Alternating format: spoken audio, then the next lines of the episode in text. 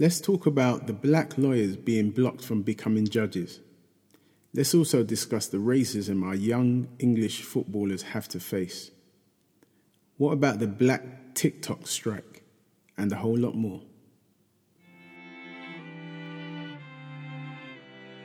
This is Pablo from Hackney, and this is Pablo's podcast. Thank you for choosing Pablo's podcast today. Welcome. If you think in terms of a year, plant a seed. If you think in terms of 10 years, plant trees. If you think in terms of 100 years, teach the people. Confucius. I like that one. So, we are at episode 65, still sparking debate. Uh, this July, we've got, well, today actually is Nelson Mandela's birthday. A great African hero of of yesteryear, but his name still rings bells and you know still relevant today. You know for what he endured and what he lived through, and the mark he left on the world. Um, probably one of the most well known, if not the most well known person on the planet. Um, I reckon between him, Michael Jackson, and Muhammad Ali, um, it'd be hard to pick which one is the most known. But yeah, but yeah, the 18th of July, that's his birthday. And also there is an international, it's International Mandela Day, probably for the same reasons. And it's the Black Leaders Awareness Day, which is apt as well for all the reasons I just said. And on the 23rd of July, it's Haile Selassie's birthday. So a few birthdays this month, a few great black leaders born this year. Not this year, this this month. So um, the Olympics are coming up quickly. I, I, I've got to be honest. I kind of, with all the different things going on in the world, um, I keep hearing about the Olympics, but maybe because it's kind of you know a little bit subdued and with the COVID stuff and the restrictions, it hasn't been that promoted in your face as much, maybe, or maybe it's a little bit early. But the 23rd of July is the Tokyo Olympics. Um, and I am here for that definitely. It's been it's one of those years, one of those sporting years that are going to be very memorable for different reasons. But the Tokyo Olympics, they've got a lot of new um, events happening this year as well, so that's going to be interesting. So they've got karate now, um, skateboarding, sport climbing, surfing, um, women's boxing, featherweights and welterweight. And there's also going to be, I think it's nine mixed gender events across seven different sports. I, I'm a bit gutted they haven't introduced the breakdancing this year, but for the next one, I'm definitely looking forward to to seeing how that goes off with the breakdancing. But yeah, this Tokyo Olympics is going to be amazing. So I'll definitely be watching that. And th- this this year as well, very significant is you know Richard Branson. He, he's successfully uh, reached the edge of space in his own aircraft, his Virgin Galactic rocket plane. Um, and yeah, he, he, literally, it's like he, he, it's like he just took a trip down the West End. It took just over an hour, just over an hour from leaving Earth to the edge of space and back. That's amazing. Um, he, he, spoke about it being his lifelong dream and ambition. He must have ticked all of his lifelong dreams now. I can't imagine what what would be above going to space as a kid. But yeah, so he, he's done it, and he's um, he's the first person to do it, beating um, Jeff Bezos um, and Elon Musk. So I know they must be um, seeing how they can beat him on the next venture. But now, hats off to hats off to Richard Bransford. Richard Branson, he done really well, exceptionally well. Be good if I could get his name right the first time, though. But yes. So also we've got this uh, somebody in the UK. Uh, was it in the UK? Yeah, I think she was in the UK. But either way, somebody's been um, infected by two variants, two of these COVID variants at the same time. So um, this is the first time they've seen it. It was a 90 year old woman, um, and she both had both the alpha variant and the beta variant. So obviously the doctor said she's obviously been con- she contracted it by being around two people who had the different variants. So yeah, it just opens the door to how infectious these diseases can be. So yeah, you can catch two at the same time apparently. And also, uh, I don't know if Javid, um, Sajid Javid has been a victim of two, but he's definitely tested positive for it as of yesterday. Um, he said he's already had his two jabs, um, but as we already know, you can you have the jabs; it doesn't stop you getting it. So he says he only has mild um, symptoms at the moment, so we'll see how that pans out for him. But hopefully, he gets well soon. Um, and the UK is now recording, I think it's like 50,000 new coronavirus uh, infections a day. Um, and obviously, those numbers are going to rise with the opening up from tomorrow, the 19th.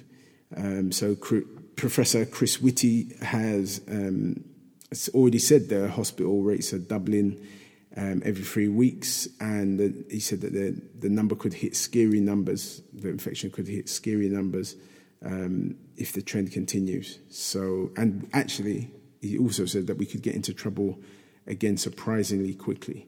So, I mean, if if there's anybody we need to take heed of, it is the scientists. I feel, you know, if we even if we've got doubts, we've got to have less doubts about the scientists. I, I would have thought. However, um, for me, this just kind of plays into my thoughts, which are soon as things are open as the way they are, take full advantage of it. You know, don't don't leave things till tomorrow. You know, take full advantage. This is not a time to be procrastinating at all. So get things done. Um, so in regards to the clubs that are for the first time going to be open from tomorrow and large events, um, they, I think the government are trying to encourage the, the venues to ask for proof that the people have been vaccinated or at least tested um, negative through natural immunity from recent infection. Um, but it's not it's not a law, it's not a rule. I think it's just a, a, a want. But I could, I'm wondering how many clubs and venues might feel obliged to do that just in case the numbers go up and maybe they can use that as leverage, i.e., we were testing people and stuff and we're following the rules even when we don't need to. Who knows?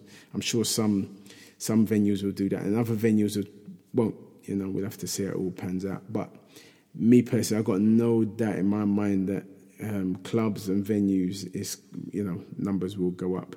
But thankfully, we're not dealing with so many deaths. We're still dealing with some, but we're not dealing with so many deaths. So that's that's really good. But I think the biggest thing for us possibly might be the fact that at some stage the NHS might be overwhelmed with various types of patients, not just um, COVID patients, just everybody. So, but we'll see. I hope again. I hope I'm wrong with any of that.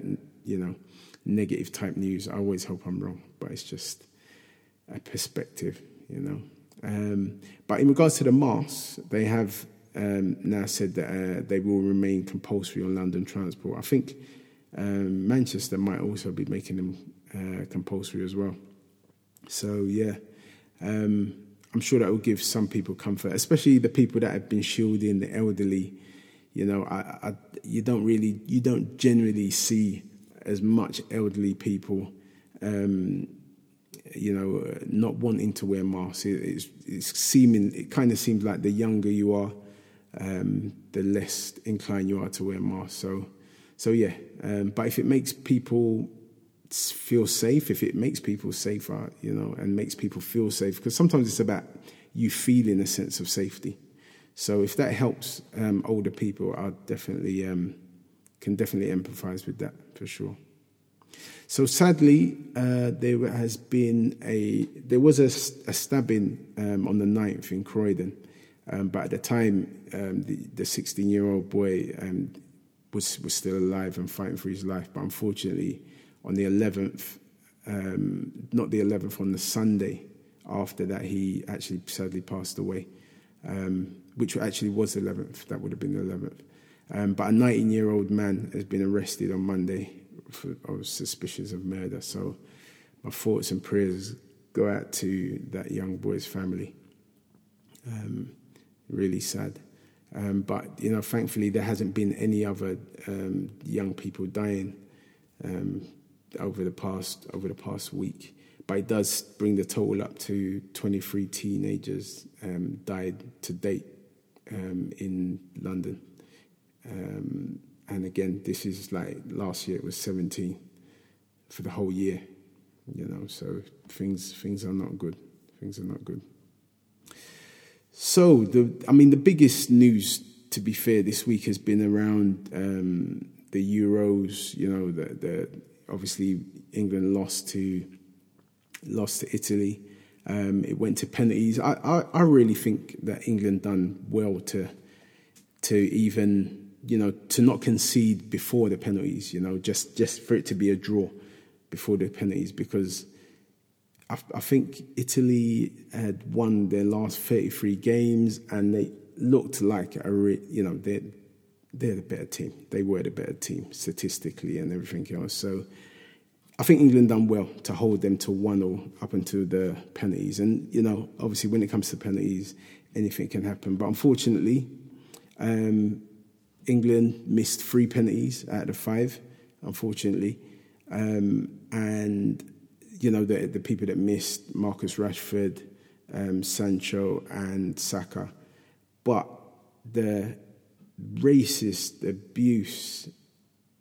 I mean, if you know, you know, and you, you expect all of this stuff from from these bigoted people, you know. But um, it's just it's just ridiculous, and it's and it's sad because you know you're talking about young young people. You know, Saka's like 19. You know, Rashford, I think Rashford's 23. I'm not sure how old Sanchez is, but these are young young men.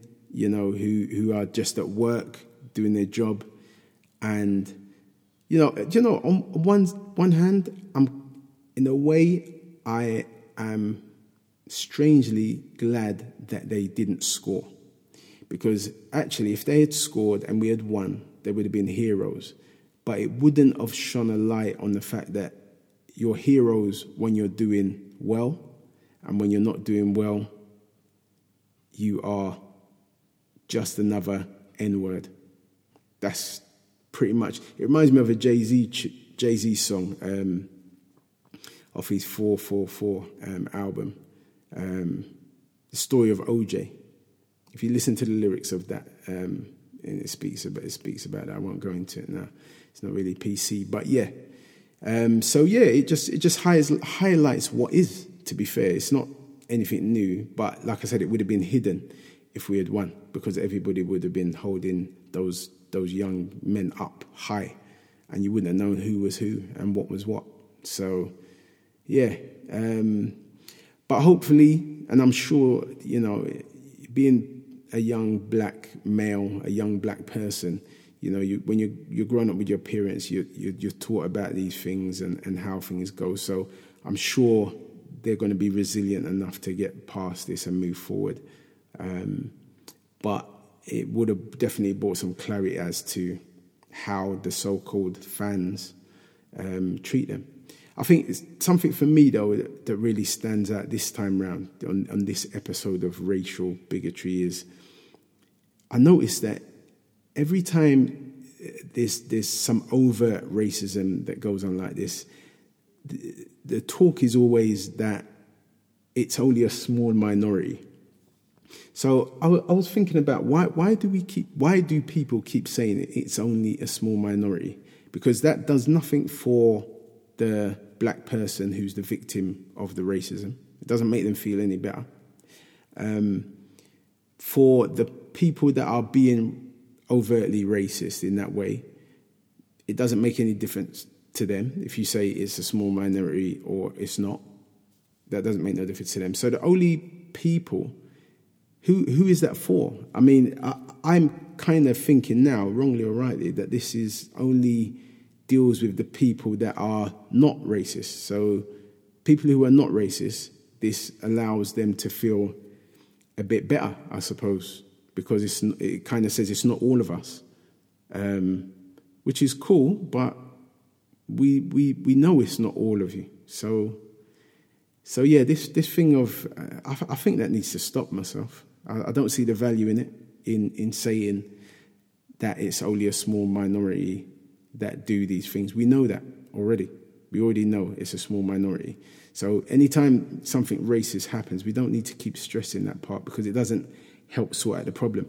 I think the thing is, is that even though it is a small minority, that small minority is loud and vocal, and that small minority are hurting people.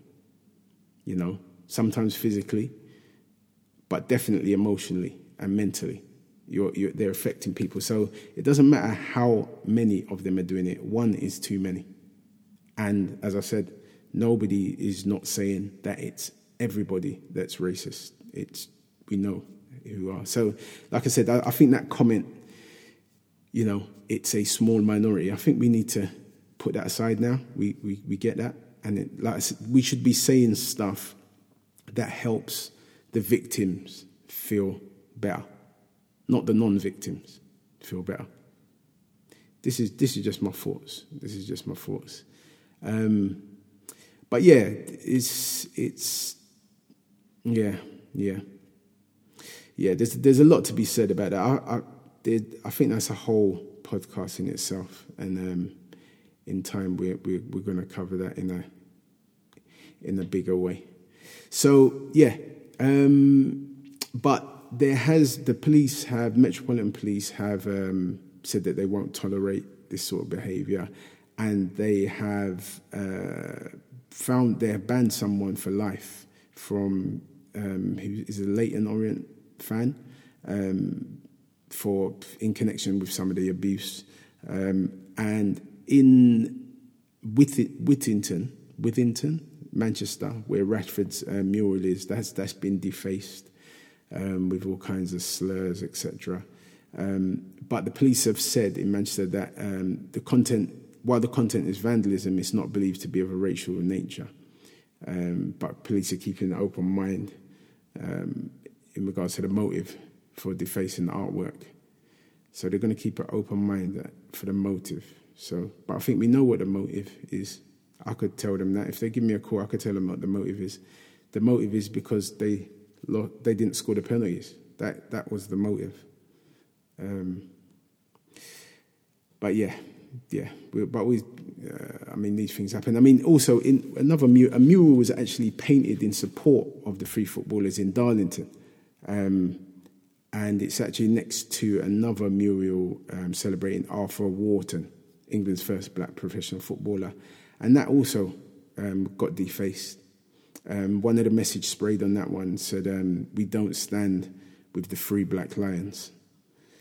Well, I do. I do. We don't stand with the free black lions. So that so that kind of insinuates they, they kind of see it as you've got white lions and you've got black lions. I think it's more accurate to say you've got three African lions on your chest. That's probably more accurate. Let's just stick to that um, rather than the division, I think. Um, but again, I, am just I'm just glad it kind of it just exposes that the so-called fans, you know, them so-called fans only support you when you're doing well, you know, and that's the reality of it. And it's okay once you know. It's if you don't know, and maybe that's that. That is my concern for these young players. If they don't, if they don't realize that, and you know, they realize it for the first time, that that can be a bit hard. But once you once you know it, you know what to expect. You know, and you can you can move on. Resilience kicks in. Um, but also, Portsmouth um, are investigating claims that some academy players racially abused the English stars. Um, images on social media, um, a screen there, the screen grab of the club's under 18 side um, with some some racial abuse and whatnot. So they're looking into that. So yeah, it's it's, it's happening. It's happening, and you know, minimizing minimizing the people that are doing it, and you know, it's it's it's unnecessary. It's unnecessary. It doesn't serve you ask any victim of racism or any kind of bigotry or any kind of abuse, if you tell them that it's only uh, a small minority that do it, ask them if that makes them feel any better about the situation.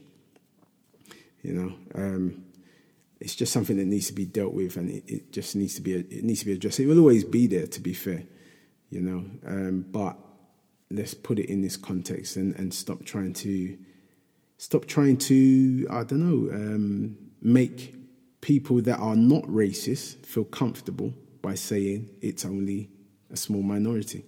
You don't need to make the people that are not racist comfortable. You need to make the victims comfortable.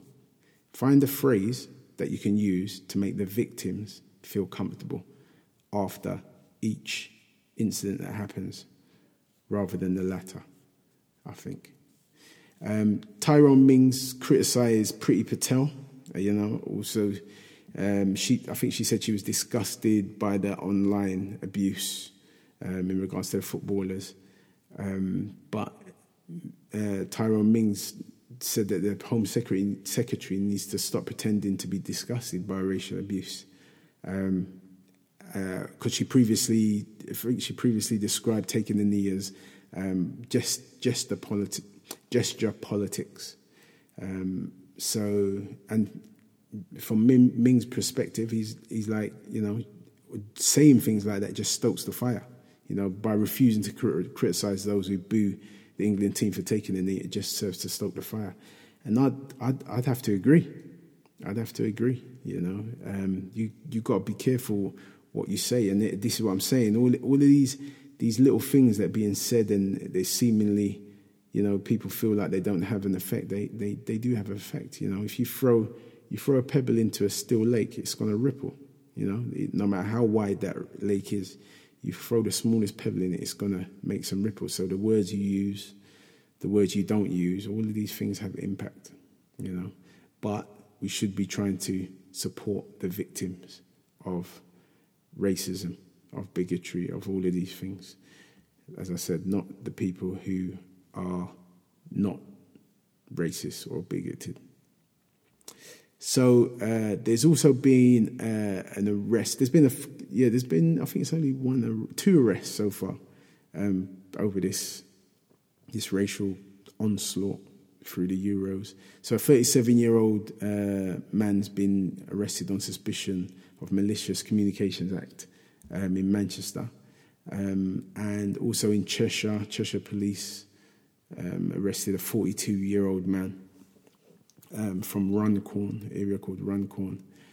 Um, and they, I think in total they've arrested five people so far over racist abuse of the English players. Um, and I'm pretty sure there's a lot more. But obviously, it's hard to hard to get them because it is as much as it's over, it's online a lot of it, and obviously you can hide yourself quite effectively on there.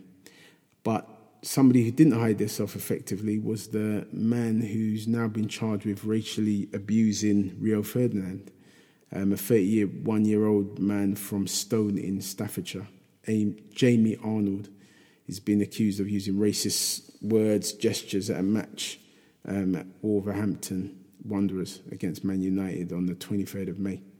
So, yeah, he's been arrested by West Midlands Police and been charged, also been charged with homophobic comments as well. So he's he was trying to tick all the boxes, it seems.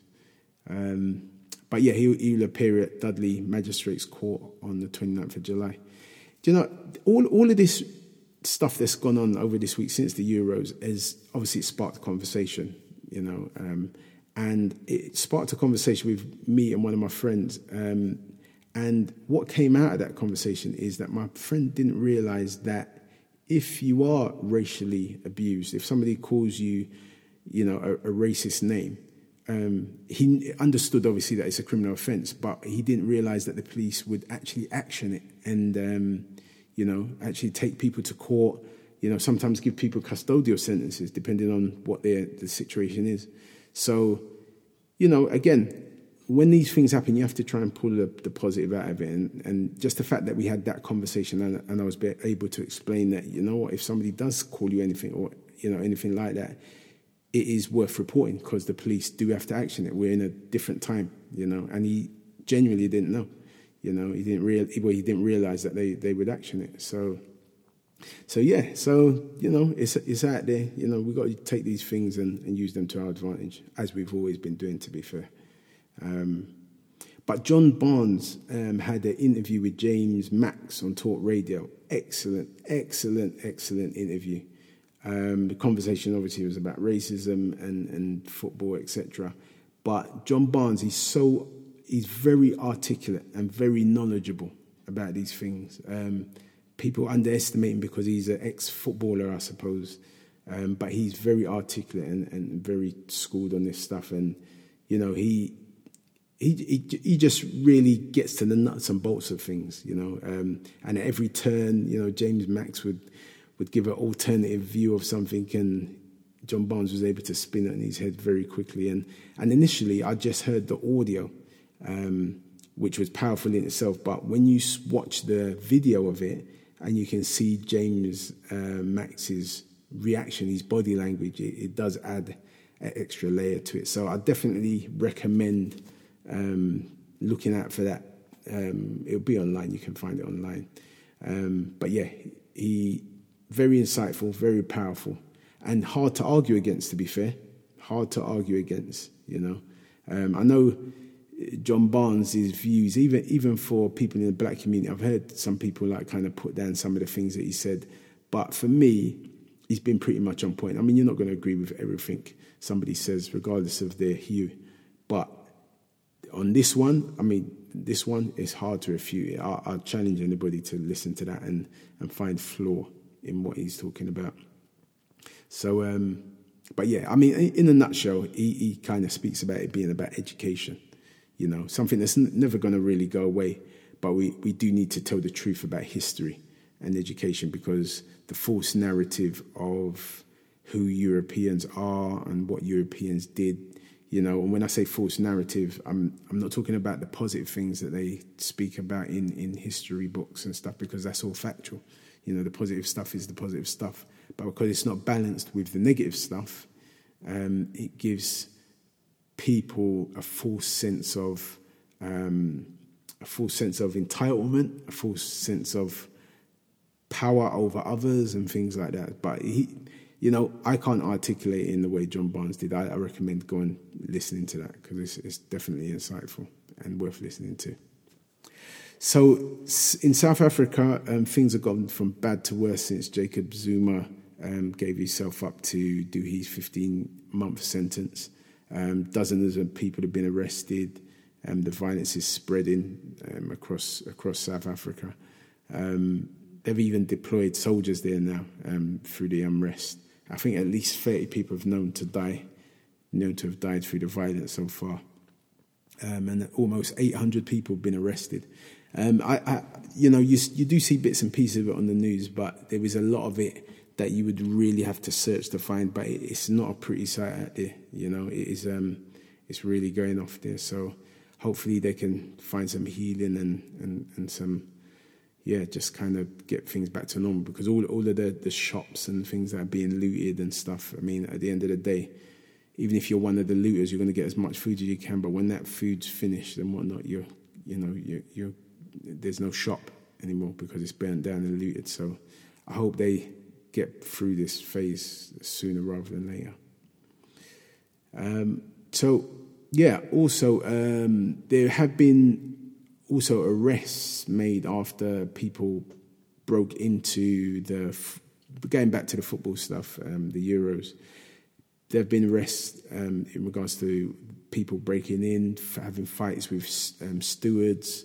Um, basically, yeah, just basically causing havoc. I mean, if you look online, you can see the types of people that are out there causing havoc and fighting the police and doing all these things and yeah, so they're obviously looking out for people. I think they've put out some pictures of people that they want to um, they want to speak to. Um, but yeah, there was it was mad scenes, mad mad scenes. Um, but yeah, so also in going back to Africa, the kingdom of Eswatini used to be um, Swaziland. There have been there've been calls for more protests um, due to the the king, the, basically the king there, King Mswati the third. He's been uh, thirty years. He's had absolute uh, monarchy in in Eswatini, and he's said that he's living uh, lavish while the people are in poverty and suffering police brutality. So there's a, a lot going on over there, and you you know you don't really hear about this stuff. This stuff's happening in the world, and you know, you, you don't really hear about it a lot. So it's interesting. It's interesting how much how much news there is out there that we might be interested in that that's out there, but like I said, it doesn't really come to the forefront. But um, dozens dozens of people have been killed, um, million dollars, millions of dollars worth of property damage there. So again, you know, a different part of Africa, but you know, same kind of chaos and murder and death and damage going on. So hopefully they will get past this sooner rather than later. But um, I, I hadn't even heard, I mean, I'd heard of Swaziland, but the, I didn't know that it was renamed the Kingdom of Eswatini. I didn't, I didn't realize that. So something new for me as well. So, yeah. So, also, um, in regards to lawyers, I mean, black lawyers, um, it's been found that black lawyers are least likely to be made judges. So the process of becoming a judge, I believe you have to be um, recommended. Uh, recommended uh, recommendation is part of the process. I'm not sure the full process, but I said the latest statistics revealed that um, while a, a proportion of black and Asian and ethnic minority solicitors and barristers wanting to oversee justice and becoming judges, it's increased. You know, people want to be judges. Um, the body that who who recommend and appoint is generally less likely to put their names forward. So this is a, you know, they've done a statistical breakdown of it and, and how this happens, and and it clearly shows, it clearly shows that um, what is it of five thousand judges. Uh, uh, in England and Wales, 5% are Asian or Asian British, and 1% are black. So, you know, it, you, the numbers don't lie. The numbers don't lie at the end of the day. Um, but for, I mean, the, the truth is, what is the reason for that? You know, if if you're qualified, you know, you're a lawyer, you, are a barrister, and you're black, and you you you've shown that you want to be a a judge, why are less of them not being put forward for it? That's the question. So I hope this isn't just a statistical fact that they've analysed and they've got the numbers and it just stops there. I hope they dig into it a bit more and kind of hold people to account and and change things ultimately. Ultimately, because there's nothing worse than you know you being fully qualified, willing, and able, and wanting to do something, but not getting to do it because the color of your skin. And that's what that sounds like, you know. That's what that sounds like. I'd, I'd like to hear, I'd like to hear from the, the people that make the choices as to what the reason is. If it's not because of the color of their skin, is it that all most of the the candidates are not qualified for it? I don't know. That doesn't sound right to me. So yeah, but um, I think if you're if you're a black lawyer, just keep pushing, man. Don't don't give up keep pushing and and make it be known that um, you're wanting to get through and, and you and you can't, you know. Um, so yeah. So um, in regards to TikTok, which is a, a, platform that I keep promising myself I'm going to look into and, and and find out what it's all about. I mean, I know what it's all about, but I've never, I've not signed up to it, so I'm not really deeply engrossed in it, but I need to. Um, but either way, um, there's a hashtag, hashtag Black TikTok Strike. So what's been happening is, well, basically that, that hashtag has got like, I think it's 6.5 million um, views. You know, it's, it's been used heavily and been trending on social media platforms like Twitter. But so basically, what it is is um, black creators on TikTok are refusing now to choreograph new dances.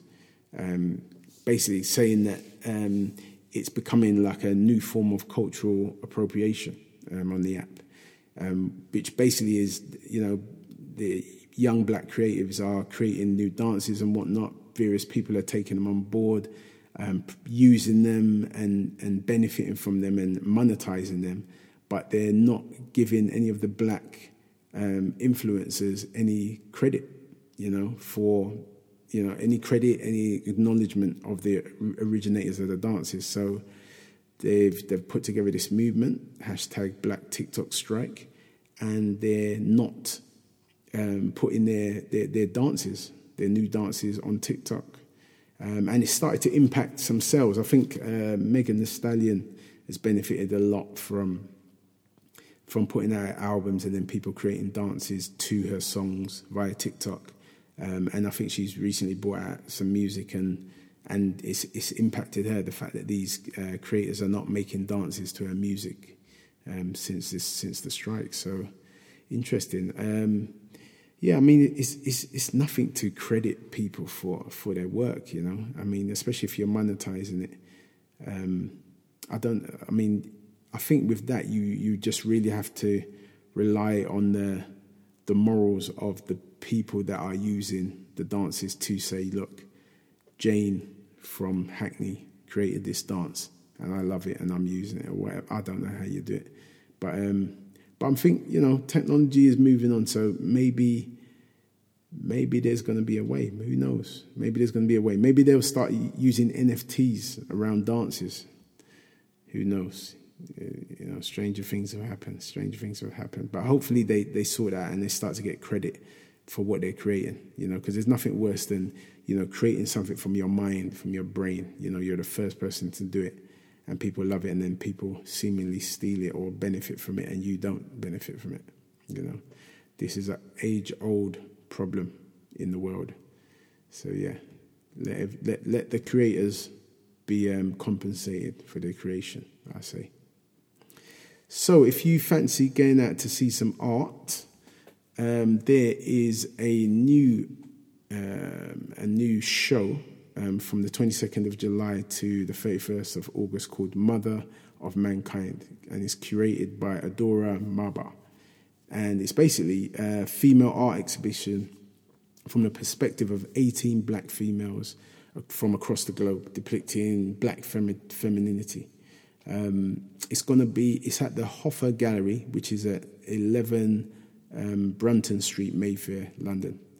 But you can also you can also see them online if you go to thehouseoffineart.com and then you can actually see it there. But if you want to see them in the flesh, you can go to the HOFA Gallery. So I looked at some of them. It's really um, really inspirational to be fair and, and got me thinking, you know, you don't I don't know about any famous black female artists, you know, who paint and stuff like that. So, and my daughter actually is actually a budding artist. Both of my kids are, the boy and the girl. But it'd be really, well, I'm actually going to show her these as, as I finish this, in fact, before I forget. I'm actually going to show her this website so she can see these pieces of art. And who knows, she it might inspire her to have her own collection. So we'll watch his space. Watch his space. So, um, so sad, sadly, last week we spoke about um, Sebastian Eubank, who, who passed away um, in Dubai. By that point, there wasn't any news on how and, and what actually happened. But now it's come out his, his widow, um, Salma Abeidalati, um, she's 20, she said that um, he died from a heart attack whilst at sea. So he was in the sea in Dubai and suffered a massive heart attack. Um, she said that she's grateful that he, he got to spend a, sh- a, few short days with his son before he passed away as well. Um, Dubai police um, uh, and the coroner confirmed after a full post-mortem that um, Sebastian Eubank tragically died from a massive heart attack whilst at sea, and probably um, couldn't have couldn't have been saved even if he wasn't in the water.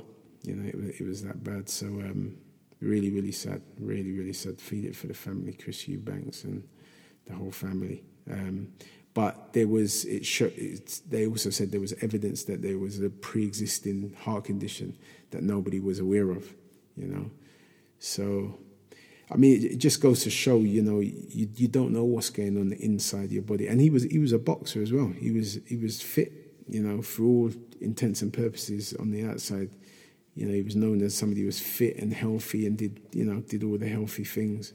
Um, but the truth is, you, you, know, unless you get a full MOT, you know, which most of us probably can't access um, for one reason or another, but you're just not going to know what's going on for you in your body. So, so I mean, it's just another reason just to make sure that you're you're doing the best with your body, you know, and, and you know, and even if you are, as as that example shows, you know, things can still happen. It doesn't stop um, undiagnosed um, illnesses that you may have not taking place and, and, and having an impact, but you do edge edge the cards in your favor if you are looking after your body as, as best as you can.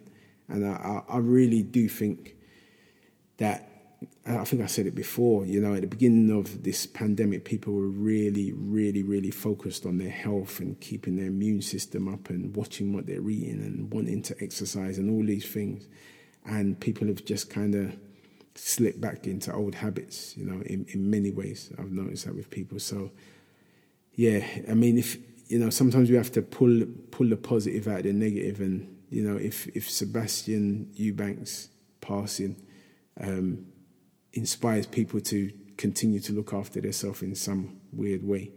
Um, that would be something to pull from it. But my, my thoughts and prayers definitely get to his wife, his family, his child. You know, it's, it's a lot. It's definitely a lot. So, um, July, July, we're midway, well, gone midway into July. We've got a full moon coming up on the 24th of July, the buck moon. Um, and, you know, the planet's the planet's going through some different changes. You know, there's a lot going on. We've had in in in London we had we've had flash floods, um, and parts of south parts yeah southwest London like Barnes, Raynes Park, Richmond, uh, where else? Golders Green, Highgate, all these places were affected. I, I remember I, think I was at ASDA and I got caught in some of the rain and I was I, I wasn't dressed appropriate for the rain because it was like flash flood. I didn't know it was coming. Um, but I was, you know, annoyed that I was wearing the wrong trainers, stepped in puddle and my trainers got all wet, my feet got wet and stuff. But compared to what other people have had to deal with, I'm, I feel blessed that it was only my, my feet that got wet. Um, you know, there's been cars submerged in roads, roads filled with water, roads looking like lakes, you know, in, in London. Um, train services having to be cancelled. Um, it's pretty much, what was it, like a month, a month worth of rain in one day. So there's a lot going on with the climate. But worse than that, that you know that was bad enough. In Germany and Belgium, you know, 100, 120 people lost their lives, you know, um, through through the rain and the, the storms and whatnot. Um, and when you see the pictures, you're, you're watching houses floating, cars, lorries, you know, houses floating and then knocking down trees. It's yeah, it just it looked, looked biblical, to be fair little biblical. Um, I wouldn't have been surprised if, if well, let me not say that, but yeah, um, it just horrendous though, horrendous. I really, really do feel it for those people because again, it's it's a these are like flash floods. They're just happening just like that, and I, I think this place in Germany, um, particularly, they'd never seen anything like that. And this is taken away. It's not just floods like in, in London. This is moved like mountains of earth and, and things like that. So, you know, people don't know how they're going to come back from it or even stop the next one. That's the other thing, you know, because it's the first time. It's like, how do they prepare? Because they were totally ill prepared for this one. But yeah, um, so yeah, definitely my thoughts, my thoughts go out to you know the people who have lost, lost, lost, uh, you know, family members, lost friends. Um, you know, 120 people. It's a lot of people. Um, but also, even those that haven't lost, you know, pe- losing your home and all your belongings because, you know, generally in places where you expect floods or you, you, you know things are coming, you can, you can prepare, you can pack stuff, you can move stuff to the top of the house or whatever. But apparently, this happened so quick, nobody had time to do anything. So people have lost a lot. So, so yeah, the, the planet is definitely um, changing, climate change. I don't know how people can deny climate change, to be fair. Um, but yeah, this this is I'm definitely not a climate change denier. Um, and you know, on the other side of things, on a, on a more positive note in regards to the climate, in we yesterday Saturday we had the hottest day of the year.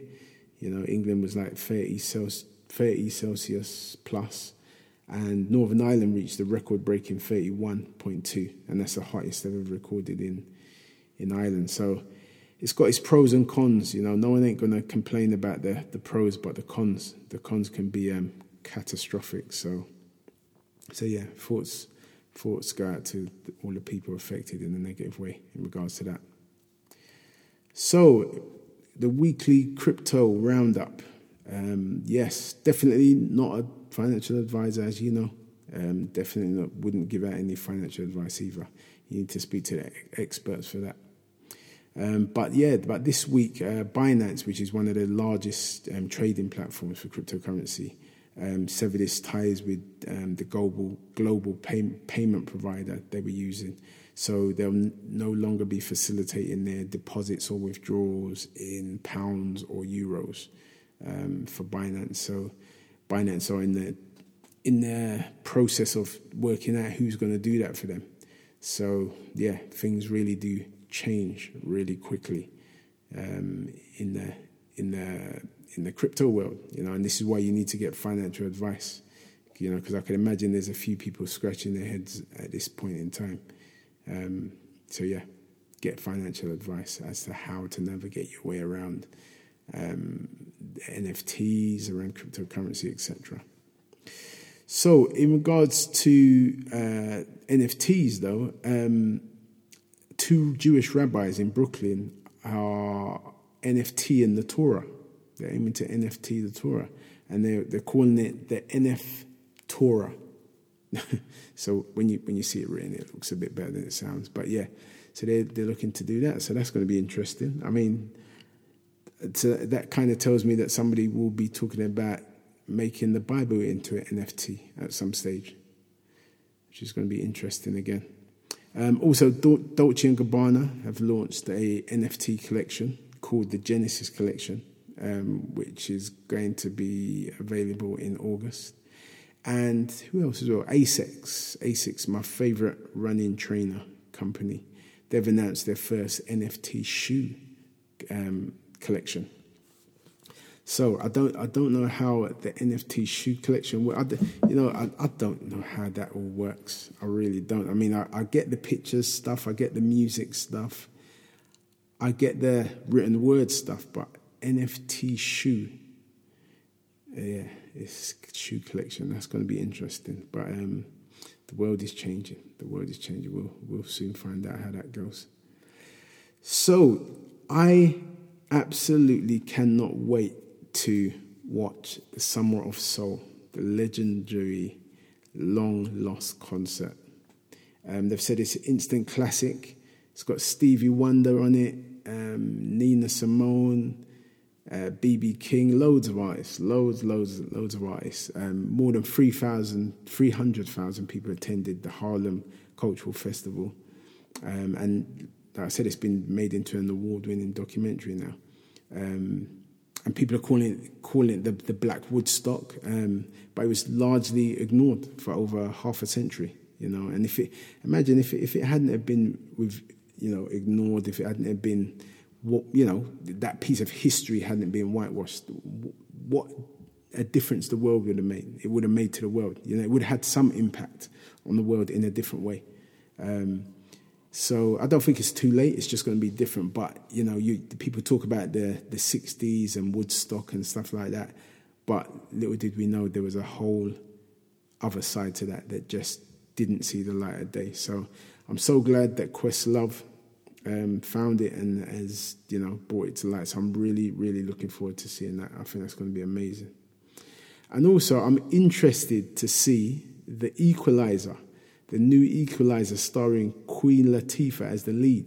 Now, I used to be an Equalizer fan when it starred, the, the actor who used to play it was um, Edward Woodward. Edward Woodward, that is a blast from the past. Even saying those words out loud takes me right back to yesteryear. But yeah, so the fact that she's going to be playing the lead is, is um, yeah, that's it's, it's going to be interesting. And just the fact it's a, it's a black woman, you don't really see black women leading in these ongoing shows, you know, these these series.